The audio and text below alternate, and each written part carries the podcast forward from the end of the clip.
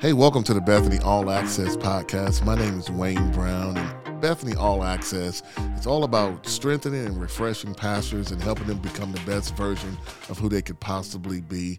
I'm excited to have Pastor Larry Stockstill and Pastor Joakim Lundqvist with me today. We're going to be talking about breaking church growth barriers, just how to break those barriers. And so we're looking forward to this, and I'm excited to dive right into it. Let's go.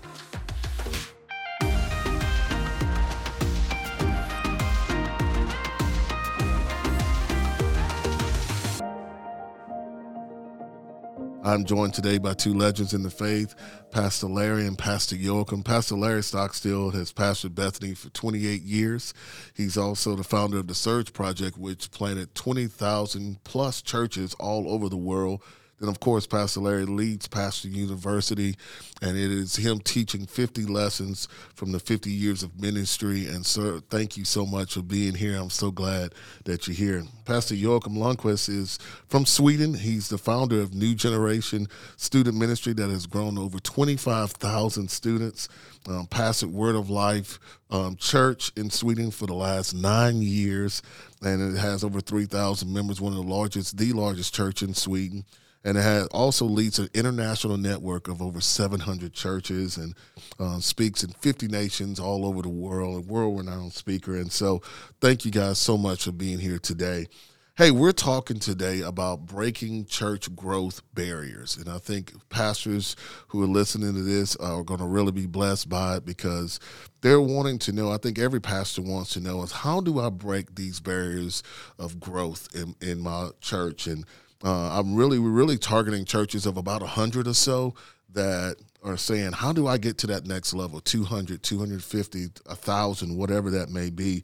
Uh, we did a little bit of research. The Barna Group said this uh, the average church size in America is about 89 adults. And maybe this was done even pre COVID, um, but only 2% of those churches have over a thousand um, churches, a thousand people attending those churches. Um, so we're really trying to figure out how do we begin to see church growth. And so I have a few questions and one to just ask you guys, what do you think about that? Um, when we talk about church growth, what exactly are you talking about? How can we define that? What does church growth look like, Pastor Larry? You know, I was with Dr. Cho for 25 years before he died every year, and he taught us about church growth, the largest church in history, 750,000 people. Mm-hmm. And uh, Dr. Cho said that church growth is a matter of faith mm. initially. And I've seen, Wayne, that you reach a lid, the law of the lid, it's a limiting belief in your brain. Mm. And if you hear that the average church is 89 and you have 91, you feel like a success, or 85 and you feel like a failure. Mm and their limiting beliefs and faith blows right through those it doesn't see those faith looks into the invisible he called it the fourth dimension mm-hmm. so i know pastor Joakim will probably confirm this but in my growth patterns over the 28 years i found that i could set a goal at the beginning of the year a realistic goal but an achievable goal mm-hmm. if i stretch my faith mm-hmm. both numerically and financially and almost without fail, I hit that goal. Wow. Now I do 10 goals in a year in all 10 growth areas for my life, and I hit them. wow. And I found that only a very small percentage of pastors ever set any goals. And if they do, they don't talk about them every week to themselves. Hmm. That's a key in goal setting. So I don't think you can remove faith from it. A hundred is really not a big number. Mm but it becomes huge in the minds of people because of the clientele you're dealing with and the limiting beliefs and resources that you have. But the first church grew to 3,000 the first day. That's right. And we say, well, I wish I had a miracle like that. Well, actually, they've been in the upper room mm. agonizing. We're in the supper room organizing. and I think if we connect, my whole first module of Pastor's U is about prayer, faith, and fasting and believing God actually to go through. Then preaching is in the first module too. I think those are the two factors I would give as the highest way of church growth. Wow, that's so good. Pastor Joakim, any thoughts? Uh, well, first of all, uh, what he said. Yeah, absolutely, of course. Like always, I would agree with with Pastor Larry and just draw from his wisdom, and I, I couldn't agree more. I think that we live in a society and in a culture where we uh, we we constantly aiming for the one, two, threes and the AB, ABCs. We, We're mm-hmm. looking for methods, methods of growth and methods of increasing. And nothing wrong with that. Mm-hmm. It's just that we need to go back to the beginning, and the beginning is all about the heart. Yes. Uh, to me, it's fascinating that the word heart is the second most used word in the Bible, mm. second only to the name of the Lord Himself. Wow. And you know, it's all about the heart. The heart is where where faith grows. The heart is where our deepest motives are found. Heart is where dreams are planted and and where they are uh, growing. And and many times, as I speak to pastors who who are who are struggling with with growth above the the limit that we're talking about today, um, I just want to kind of find their heart. What is the motive? And uh, sometimes I ask them, if you had 10, 10 times more people in your church today, uh, what would you do? How, how would you respond? What, what would uh, unlock with that? And some people realize that, hey, I just want growth for growth's own sake. You know, I just want a lot of people so that I can have one of the biggest churches around. Right. And again, that's something wrong with the heart. But if you say, if I had 10 times more people, we could serve the homeless much better. We can plant, start better orphanages in Mexico. We could, we could uh, uh, saturate the city with the gospel. You know, if you have a visionary purpose for growth, I do believe that that will um, allow growth to come. Wow. However, if you do have a selfish motive of just growth for growth's sake, or for you to feel like um, more valued because more people are listening to you, then then it's a heart issue that we need to deal with first of all. That's really good. Wow, that's great. What do you think, Pastor Larry, are some factors that could hinder church growth? Um, you know, I think a pastor would say to themselves, "Hey, if I can grow, I would love to grow," but maybe you don't understand what's hindering um, people from growing. It's kind of like having a smell in your home, Yes. and only you can you, you can't smell it, but everybody else can. Well, Uh, let's talk for a minute about some mom and pop shop stuff. Mm, Because I was talking to a pastor not too long ago, and he went to visit another church, and the guy got up to give announcements, and his child got in the pulpit, that little glass pulpit, and made faces at the congregation the whole time the dad was up there. Wow. It really just had sort of a mom and pop feel. Mm-hmm. I know some of the guys listening to us, maybe if you're at that stage, 50, 75 people, you think this is really wonderful. We have a very close knit church. We're all so close. That's the problem, is that it becomes a, an overgrown small group. Wow. and in that, you let kids run through the living room. You let you don't worry about anything. You know, if anything, but but when you kind of get set free from the, we're just going to be a mom and pop, mm-hmm. and now we're going to begin to see what can we do to penetrate the lost people of our community, mm. so that our members want to bring someone to this church mm-hmm. that they know they will get saved. They will hear a good gospel message. It will be short. Mm-hmm. You're not going to grow with two and three hour sermons. Right. You're pontificating. and I think so they're limiting beliefs and they're also limiting habits that, you know, the whole mom and pop thing that we let a lady get up and lead worship because she's so nice and gave flowers to the front. And those types of things, we, we don't see those things. Like you said, there's a smell in the house that only you smell. Mm-hmm. I feel like I feel like that if we just had somebody that came in and said, "Look, I'm going to be real honest. There's no sign out front of the church that you can understand. Mm. Uh, there's no directions on how to get to the nursery. There's no the bathrooms really haven't been visited in a few months, mm-hmm. and some of those things that are there and have to be dealt with. And if a pastor will stop just praying and saying, "Lord, I believe for 200," mm-hmm. mm-hmm. and just go to work, mm. cleaning out things, putting things in order. You know, Jesus multiplied the bread when they sat down in mm-hmm. 50s. Mm-hmm. There's a component of order that precedes multiplication. Wow. And I've heard guys talk about the spirit of multiplication all my life. Mm-hmm. there's an order of multiplication. And mm. when you do that, just put closets in order. Mm. That mm. worship up there that people don't know how to sing, just play a video from a church somewhere or whatever. Anything you need to do to put it in better order. Children's ministry, youth, worship, all of those things. Now you're removing those things that are stopping you from growing. Mm-hmm. No, that's great. That's really, really good. Pastor Joakim, any thoughts on that? Uh, well, I, I think uh, going back to the heart issue again, that um, one really important thing thing I, I do believe when it comes to growth and attracting people is that people want to make a difference. In the short term range, people want to be entertained, but long term, we all want to make a difference. And uh, I think that's key, really. A church that uh, claims to want to make a difference and trying the best to make a difference will always attract the right kind of people.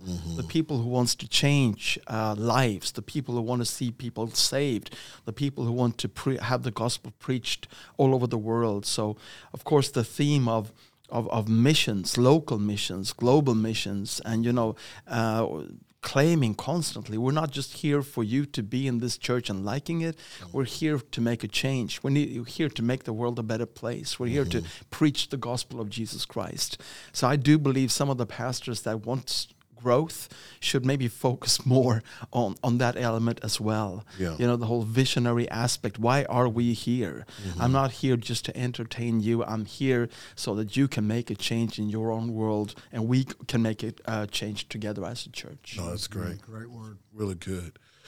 So, what are do you find growth can come from, Pastor Larry? Like, if you were to say, "Hey, these are some areas that I would focus on to see growth, to see that growth that people are looking for uh, outside of the practical things that we were just talking about," but is there a specific area that you focused on during the time that you were pastoring that you said, "I want to see growth come from this particular area"? I've heard it said that the church is a front door, a living room, and a back door. It's a foyer, a living room, and a back door. And the percentages are that the group that you get in the front door, mm-hmm. only one out of four are going to make it to the back door or into the actual mainstream of the church. Mm-hmm. Jesus said one out of four in the parable of the sower mm-hmm. are going to become a committed, fruit bearing disciple, which means if I want to grow 100 people this year in my church, I have to have 400 people who are new coming through the front door. Mm. Or I'm doing better than Jesus. Mm. and that's not going to happen. No. So guys pray and they broadcast, we're going to grow to this and that, but they have no idea numerically what they have to do. So if I need 400 people showing up in a year that are new to grow by 100, then that's about eight new people a Sunday. Mm. And if you ask guys, well, we had a couple visit two weeks ago, and yet they're wanting to grow by 500 this year. So let's just say that if we, we think, how do I get them in the front door? I did family conferences for four weeks every year, and our attendance went up by 25%, Yep. which was about 2,000 more people. I would retain about 500 of those down the road. Hmm. But that's where our growth came from large series or large events, big days. The power team came, the, the Heaven's Gates and Hell's Flames, 18,000 people came forward, but only a percentage of them stayed. So Rick Warren says if you can grow even in small groups once a year by 25%, you are you're going to add a large percentage of those people to your church. So I, I, if I could say strategy, always focus on how can you get them into the foyer of the church, mm-hmm. into the living room to experience what's going on, good worship, a good relevant message, mm. and an opportunity to get saved, and a back door where they can be discipled. Mm-hmm. And it's as simple as that. And then you just plug in the percentages of what you wanted to grow and go after it every week. Wow. And that's a that's a great way to just That's get started strategy. growing. Yeah. Absolutely. That's a great strategy. That's fantastic. Um, what about you, Pastor Joakim? Well, first of all, I could just listen to Pastor Larry all day. Absolutely. Uh, Absolutely. But but you know, uh, uh, Pastor Wayne asking the question, where does growth come from? The first thing that popped into my mind is sometimes from the most unexpected angle. I would say, because a lot of times we've seen as we had the aim to serve our city, that all of a sudden a new need emerged, and we could see it uh, maybe it was a, a, social problem, maybe it was a challenge, maybe an obstacle that the city had, and, and we were the ones that could see the possibility inside the problem mm-hmm. or the mm-hmm. opportunity inside the obstacle. Like many of you would have heard about the uh, the influx of refugees that we faced in Europe a few years ago from from the Middle East, mm-hmm. and uh, many of these people that came, hundreds of thousands, headed for Sweden, my nation, because back then we had very liberal immigration laws, mm-hmm. and of course this was a problem. This was a social problem. This was an integration problem. But as a church, we chose to see it as also a possibility mm-hmm. to reach these people that we couldn't reach when they were in Iran, in Afghanistan. All of a sudden, they were at our doorstep and we could reach them with the gospel. Mm-hmm. So, uh, as a church, we just completely adapted to this brand new situation within weeks. Mm. We put up a big banner on our church saying, Refugees Welcome. Mm that did not mean that we were in, in line with the with the liberal immigration laws of our nation, but these people were coming regardless, mm-hmm. and and la- that really left us with two different options. Either we could distance ourselves from this thing that is happening and complain about it, mm-hmm. or we could step into this situation and dare to believe that somewhere inside here there might be a seed of revival. Mm. And we started receiving hundreds of Muslims into our church. Wow. And as we spoke to the Muslims and shared Jesus with them and, and just loved on them, they started to tell us that we are not just fleeing the war, we're not just fleeing ISIS, we're fleeing Islam. Mm we're fed up with our own religion and, and uh, with our own history. And they were so much more open with the, for the gospel than we could ever imagine. And to this day, we have prayed in our local church alone with about 900 former Muslims that have accepted Christ. We have started a Bible school for former Muslims, and we have now graduated over 500 people. And I got so many church members named Muhammad now and Ahmed. Yes. I, I, don't hardly hardly know what to do with them all. And I, I didn't see this coming. This was just something that, that happened in society. And thank God that we were given the grace to open up and, and see the possibility in this situation. So now on a Sunday morning, I look back at my church worshiping and I see all these sons and daughters of Ishmael and I know that five, six years ago, they were bowing down toward Mecca, worshiping Allah. And here they are, hands raised, tears of joy flowing down their face, worshiping the Lamb that was slain. Mm-hmm. You know, and, and I just thank God that when an unusual opportunity arose, we we were given the grace to step into that. Mm-hmm. And I actually, of course, wanna wanna give that as an advice to any pastor, look at your own local needs. Where is the church needed the most? Where's the love of Jesus needed the most? Is there a group of people somewhere that nobody else sees or cares about where you can step in and you can care about them, you can love them? Maybe God is about to give you church growth from the most unusual angle. Mm, that's awesome. And it's just a thing that it was unexpected, like you said. Like you had no idea that that was going to happen, but it happened it happened, and only the Holy Spirit knew. Wow. And I do believe that that's why we need to be led by the Spirit. Mm-hmm. We need to have our hearts open. Mm-hmm. I, I, clearly remember when we heard the news about these refugees coming mm-hmm. and realizing they would be in Sweden in, in about a week's time. Mm. I, I pulled my pastors aside. We, we had a day of prayer and fasting, and God spoke to us, and He said this uh, prophetically to us Do you want to build a church of fear or a church of faith? Mm. And that was the key issue. Is that we, we want to see with the eyes of faith in this situation. Mm. Not just see the negative aspects of it and complain about it, even though of course we were imported importing truckload of social problems. There is no question about that. Mm. But inside this seemingly complicated and, and, negative situation, there was also this seed of revival. Mm-hmm. And, uh, and for that, for us to see that as leaders, we need the eyes of faith, mm-hmm. and we need to yield to the Holy Spirit daily. That's incredible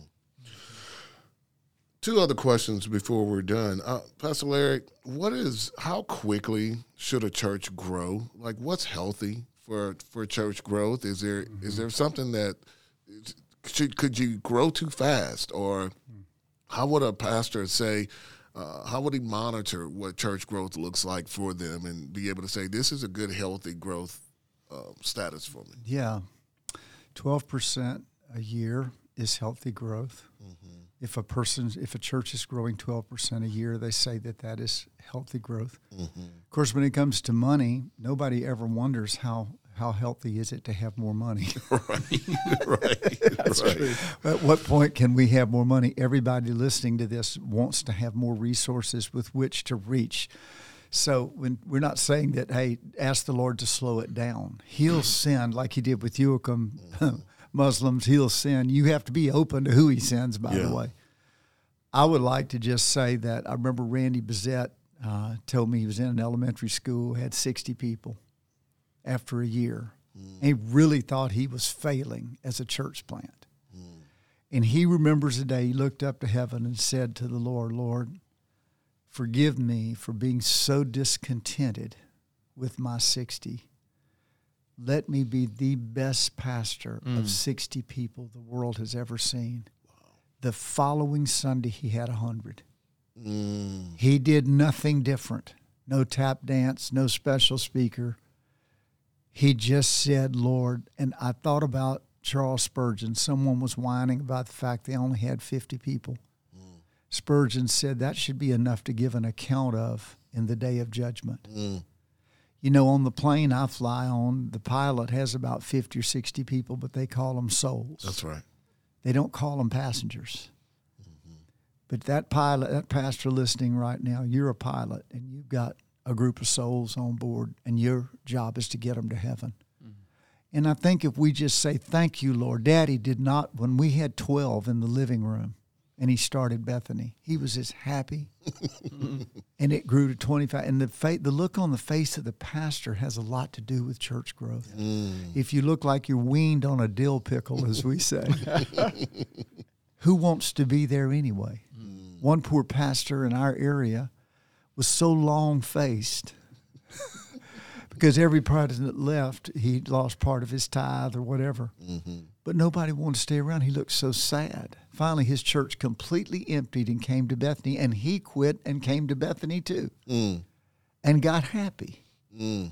So I would say to the pastors listen, we do want to break a 100 but we want to be the best pastor of 57 because 57 souls on a plane is not a small thing for us to be pilot of. Let's do believe God for breaking through, but let's keep our joy, our mental health. Mm. When you got so many pastors resigning, leaving, quitting, yes. failing. Yes. Keep hanging in there, brother, like we say, like a hair in a biscuit. Keep hanging in there mm-hmm. and serving the Lord. And you will see one plants, another waters, but God will give the increase. So good. Mm-hmm. Wow, that's so good. So good. Last question, Pastor Joakim what type of growth should pastors look for? Is there a specific area that should be looking for growth in? Would it should it be weekend attendance or maybe small group attendance or anything like that? Any kind of focus that they should be looking for in growth? Well, Pastor Wayne, going back to where we started, I, I would say uh, primarily it should all be about visionary growth. Mm-hmm. What has God asked you to do? What, what has God ordained you to do? What is the purpose of this church?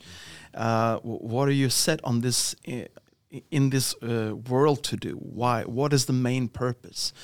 And uh, I do believe that we're living in again in such a time and age that we always count the results in numbers. And mm-hmm. I, I'm not against that. Of course, Jesus is saying that we should preach the gospel in the whole world. We should make disciples of all men. Of course, that includes growth. Mm-hmm. But still, the, the main growth, as clearly seen in the Bible, is is just that the will of God uh, mm-hmm. takes place. Mm-hmm. And whatever God called you to do, be happy about it. Mm-hmm. And I, I, I do love the fact that just an, as an example, that we are not placed in this world as like 50 year old people and, and that we live uh, out the rest of our lives in that same stage. We are placed here as small babies and then we grow. Mm-hmm. And in in human growth it's there's no frustration involved. Mm-hmm. You know a baby shouldn't be frustrated because he's not 35 yet. You know there's a there's a beauty in all seasons as said in ecclesiastes.